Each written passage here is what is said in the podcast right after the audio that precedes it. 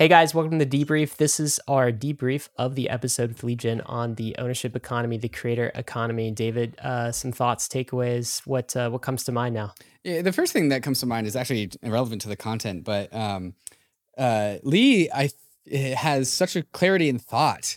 She can answer in long form in very articulate ways. Not a single word was wasted out of her mouth. Very and concise. So, and just makes her... She should be a podcaster. She should be a podcaster. She should take our jobs. This makes for really good content. And it also just, it makes it just easier to land on my own ears. And this is definitely one of my favorite things about this job. It's like sometimes I'm sitting here in Zoom with a guest, with you, Ryan, doing a Bankless podcast. And I'm like, wow, like I'm having a great time. Like I'm just, this is just personal education for myself. Yeah, we explored a lot of themes, but so I think Li has a gift that I've seen with some investors, the space. Like I think Chris Dixon does this pretty well, for example. I think Jesse Walden from Variant, her partner, does this well, but a gift for like stitching together different ideas and naming those ideas and labeling them and parking them and keeping them as a mental model to inform how the space is going to evolve.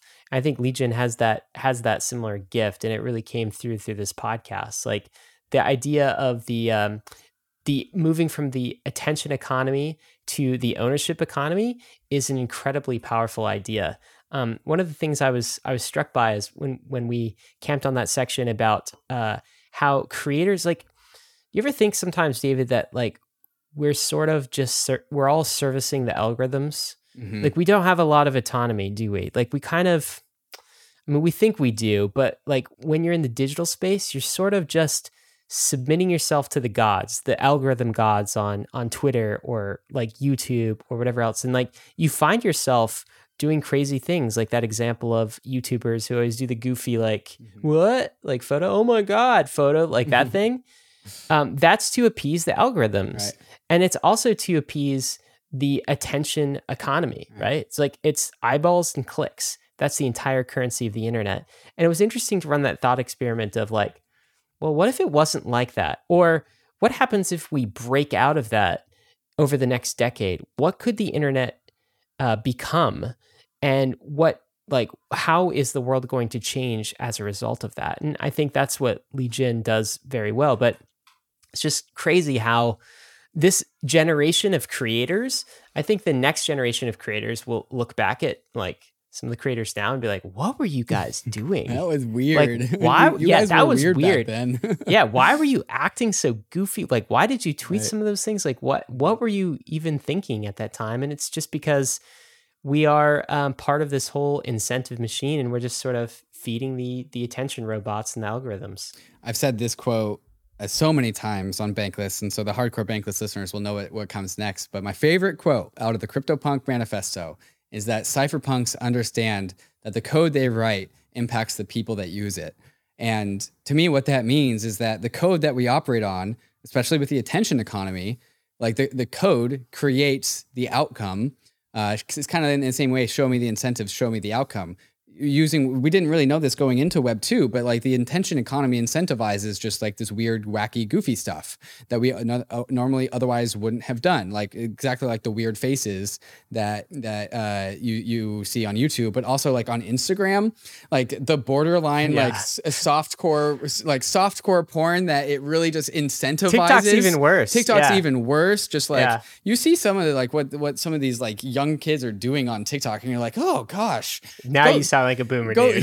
Go talk to your parents. Like, and this is an unfortunate byproduct that these Web 2 platforms accidentally just created in order to create their own existence. Like they need to fight for attention. They feed off of it. They're hungry for it. Right. And the influencers are hungry for it too. Right. And the Web 2 incentivizes attention, and that's not good because the long-term conclusion is like the rage that we've seen and through political discourse and all that stuff. And so one of the bullish case for crypto is that, well, in Web 2, we accidentally created this incentive to optimize for attention, and that has all its perverse incentives. In Web 3, we get to discuss and tinker with and choose the incentives we get. And the concept of mechanism design, which is a big component of crypto, is actually being able to look at the outcome that we want to create and then work backwards from there.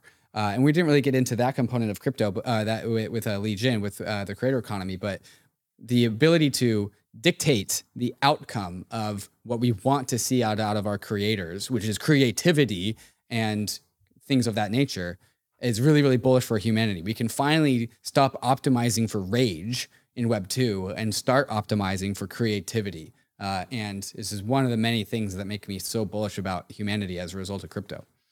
Yeah, it's funny how dependent we are on, even as like, so I would consider ourselves sort of in this in-between phase of like you and I with Bankless. It's like we're sort of Web 2.5, right? We haven't fully transitioned. Like we're using a ton of Web 2 right. tools. Right. You have to build your audience, right. like YouTube, Twitter, like Substack. These are all kind of Web 2-esque type tools, but we can leverage these tools and use them to like bootstrap us into this whole, what's it, I guess part of the question this podcast leaves me with is, what does it actually look like to be a Web3 creator, right? Like even right now, there's a few things you can do, but not very many things, right? You can kind of launch a token, mm-hmm. I suppose, or you can launch an NFT right. and like you can kind of create a DAO. Like there's a few boxes to check, but I think there's going to be so much more opportunity and so many more tools for Web3 creators in the future. And I do think like 10 years from now, some of the creators in the next generation will like look back at us and be like, oh my God, like what were you guys doing? Like it's... Dad, we have way better ways of doing things. Yeah. And like the other thing is, I think it could fundamentally change how information is propagated on the internet as well. It's like we don't know all of the downstream effects that us taking out this engine of attention and replacing it with this engine of creators, ownership, what that does. And I think that there could be some negative impacts too that we can't foresee, right? It's like, there's probably no free lunch. There's probably like trade-offs with everything we do, but it could fundamentally change how society is structured, even how like media, the media we consume, our information systems, it could change everything. And we don't fully know what those changes will be. I'm hopeful it's good. What do you think about her idea around wealth inequality, how crypto could start to chip away at some of the wealth inequality issues? Yeah, I'll answer that question in the second half of my response. But the first half is kind of alluding to what you were just saying, where this is something that the Bitcoiners, I think, really got right in principle, but not in execution, which is, in my opinion, how you kind of summarize up Bitcoin, like right in principle, wrong in execution. And anyways, what I mean by this is that when you change the money, you change everything. Yeah, everything is downstream of money. We talked about this in a number of different capacities. Inflation makes people take risks, and it just it creates different incentives as a result of what that money is. And when we talk about, like you in the podcast, you said we are ripping out the guts of our current economy and replacing it with some brand new system. We are just completely redefining the foundations of what society stands upon, not only with cryptocurrency, our money, but also of these not less money things, but more, art and creativity, things like NFTs. And so this has always been the massive promise of crypto, is to completely redefine what society is built upon, the structures that we use. The cypherpunks understand that the code they write impacts the people that use it. Couldn't help yourself. Yeah, couldn't help myself. And so when we talk about wealth inequality, I think that's really just how, and I've also talked about this in a number of capacities, where the point of crypto is to play an iterative game, an infinite game that never ends. And what that really means is that we generate systems that are fair and balanced, that don't tilt in favor of one party or another, or at least it minimizes that tilt. And I think one of the big causes of despair and concern and anguish in modern day society is that people feel like the capital of the world has been tilted into the favor of too few people at the losses of everyone else. We have this energy in the title of our podcast, of our media entity, Bankless. Like, too much power exists in the banks. And that's just one example of too much power. There's when the title of Web 3 is stating that the Web 2 gargantuans of the world have too much power, and we need to rebalance. We need to reorient. We need to reconfigure society to become more balanced.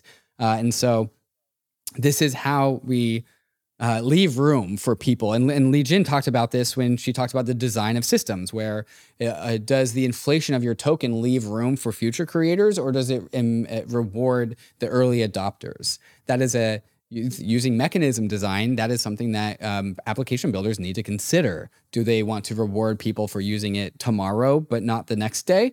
Or do we want to make sure that we leave room for every person down the future? And the balance between those things, how far we tilt between now or later, is a really important design consideration that no one really knows what the answer is, but why it's so important to experiment in Web3, and why we're seeing so many experiments arise and fall and arise and fall in crypto.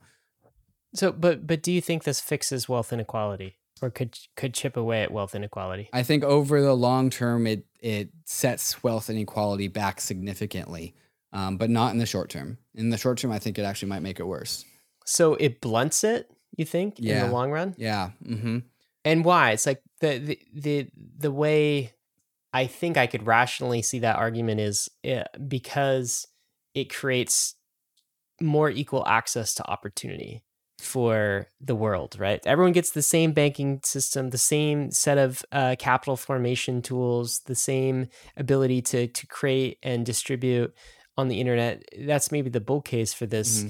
Decreasing wealth inequality. But like, I guess the bear case is something that you said in the podcast, which is the old capital just goes and snaps this up, and you know, they are more financially savvy, mm-hmm. like they're kind of well connected, and everything becomes a market, you mm-hmm. know, and these people can dominate markets in ways that an average individual can't. Mm-hmm. That's maybe the bear case for this. How do you think this lands? Yeah, and this goes back to the concept of the ability to exit, or what Amin Soleimani coined, the rage quitting out of Moloch Dao. The ability to exit is so incredibly important, and we've seen this pattern show up in so many different parts of the world. The fact that the United States of America has 50 states, where if one state becomes oppressive, you can just get up and move to a different state that's less oppressive. One of the reasons why Web 2 is so broken right now is that you can't take what's called your social graph away from Twitter or away from Facebook. You can't export. I can't export my followers and take it to a different location. It doesn't work like that. It's gated and siloed. I can't exit from Twitter for Jack. Well, I was going to say Jack Dorsey, but he's no longer the CEO. Twitter owns me. Twitter owns my account. It owns my social graph. But on Web 3 and Ethereum, the ability to exit is always just one transaction away. And if the users of a platform feel that it is tilted unfavorably, or if generally society feels like this one particular platform is balanced inappropriately, well, it's trivial to just fork a protocol, rebalance it in favor of more adoption, and then launch that from there. And so there's some sort of, I wrote this article forever ago about on coordination versus defection, and really the moat behind any DeFi application or any Web3 protocol, the moat that it has is how strong its coordination incentives are. Is its coordination incentives outstrip its defection incentives? And when defection incentives grow too large, then you're going to incentivize some sort of effort to mass coordinate away from Facebook, which we never had the opportunity to do. If you tilt things in the favor of too small of a party, well, you're leaving the opportunity for these people to defect and migrate away, fork your code, and rebalance it in a way. So why I'm bullish on crypto solving wealth inequality is that the ease of rebalancing protocols is far better than ever before we've ever been able to see in humanity. Do you think the trends she mentioned are enough to like break us out of the attention economy and propel us into the ownership economy, right? So like I'm particularly maybe the one that pops out the most to me is this idea of community ownership, but then also the communities co-creating with the creators. And so, Bill Gates' essay was like, content is king, right? Mm-hmm. I'm just, and that may be defined Web 1, Web 2. I'm just wondering if it's like community is king, and that sort of defines Web 3, because it's not even only about like a creator as kind of an exclusive group of talented elites. Like the idea of Web 3 is no, everyone becomes a creator. Like you also become a creator and you can partake in this creation. But do you think all of this is enough? Right? Like, do you think that, I mean, Web 2 is pretty powerful, right? It's like, it's a lot of aggregation potential, and their ability to aggregate an audience can even be beneficial on like Web 3. Like we couldn't do what we do without these Web 2 platforms. And so part of me wonders if Web 2 will like somewhat co-opt Web 3 a little bit and kind of integrate them, and then we're stuck in kind of the place that we started. What do you think about all of this? Well, I don't think there's a world where Web 2 can co-opt Web 3 things and Web 2 doesn't meaningfully improve anyways. Elon Musk talks about how, like, there's an interview that somebody was like, well, Elon, what happens when all the other car companies of the world just start making electric cars? Like, and then they're just going to undermine Tesla. And he goes, well, my goal with Tesla is to make sure that we can live on this planet by making as many electric cars as possible. So if they all make electric cars too, fine. I'll take that and run. And so one of the mental models I've had lately is, as crypto becomes more and more usable because we solve UX features, UI features, we find stronger and better ways to actually better use cases for people to adopt it in the first place. Crypto is just getting better at having good reasons to use it. Simultaneously, the rest of the world is pushing people more and more into needing things like crypto. So, you know, Facebook is causing civil wars. And meanwhile, we have like the burgeoning social media Web3 ecosystem starting to come about. So while crypto is becoming better and more ready to adopt society is becoming more and more ready to adopt crypto. And so it's not just a one-way question where like, well, these Web 2 companies and platforms are really good at what they do. It's not just one way. It goes both ways. Both crypto's getting better at adopting society, and society's becoming more and more in need of crypto. It was kind of interesting. I was just thinking as you were talking about like the information and media that I consume and on the internet. Generally, I would say probably like 95% of it is creator produced as it is. It's like not company produced. That makes sense. Like individual produced. Like, so, and I find that to be the richest source of actual knowledge and actual information, right? It's like, it's not, you know, CNN or something like this. It's like, okay, you know, Reddit is for me like a better news source. Or like if I'm following a writer, it's not the Wall Street Journal. It's like, you know, Substack. Or if I want to learn about a particular topic, go to some subset of Twitter and really learn that way. And it's interesting how like creators, and maybe this was a whole Web 2 thing, but like creators are really they're already providing the best content. And so you kind of wonder, like, okay, what are the aggregators bringing to the table? It's like they're not doing the hard work of providing the content. They're just like wrapping it all up and distributing it and like slapping some ads on it and selling it, right? It's like it's almost back to the Bankless thing where with DeFi and crypto, I'm like, why do I need you anymore, banks? Like, well, so, like, I wonder if we ever get to that point where it's just like, Web 2 aggregators, why do we need you again? You know, remind me of that. It's like, I guess the cool thing about this, the liberating thing about this is it positions creators as the kings again. And right. as they should be, right? The power goes back to the people, which is, I think, the general theme of crypto and Web 3 anyway. And I think people can empathize with the creators when they are individuals rather than just masked behind some sort of like New York Times rapper or Fortune magazine rapper. Totally. There's like, you can check the YouTube comments. It's like people just like the drama. Like I get, I touch my nose too often. Like, you know, Ryan made a funny face. I'm shaking. Yeah, Ryan's vibrating. Like these funny little quirks that people like. Doing it now? Yeah, like you can barely. It's so weird. The frequency of which you vibrate is ridiculous. For the listeners, you got to go to YouTube. But it's like also like with the frog drama, people just like are interested in the drama of just like the individual, and you don't and like. So much like suit and tie-ness of the Web 2 world is like, oh, no drama. Can't have it like so. You get more empathy and more drama with the individual creators. And I think that's it's a richer world. An accidental byproduct of creativity is creativity begets creativity because they know who we are. They know who Ryan and David are. They know who their favorite creators are. They you can see into my whole entire apartment, for God's sake. Wait, that's not a background? That's not a background. You really own a CryptoPunk? I really own a CryptoPunk framed on my wall. That's actually where I live. Oh my God. That's awesome, man. Yeah. Well, yeah, it's a great episode. I think the creator economy is going to be a pretty big deal in the coming years. You have anything to say about it? Anything else? Bullish humanity, bullish crypto renaissance. Guys, thanks for being bullish premium members. Yeah. Thank you for being a premium member. Thank you for subscribing. We appreciate you. And we'll see you next time. Cheers.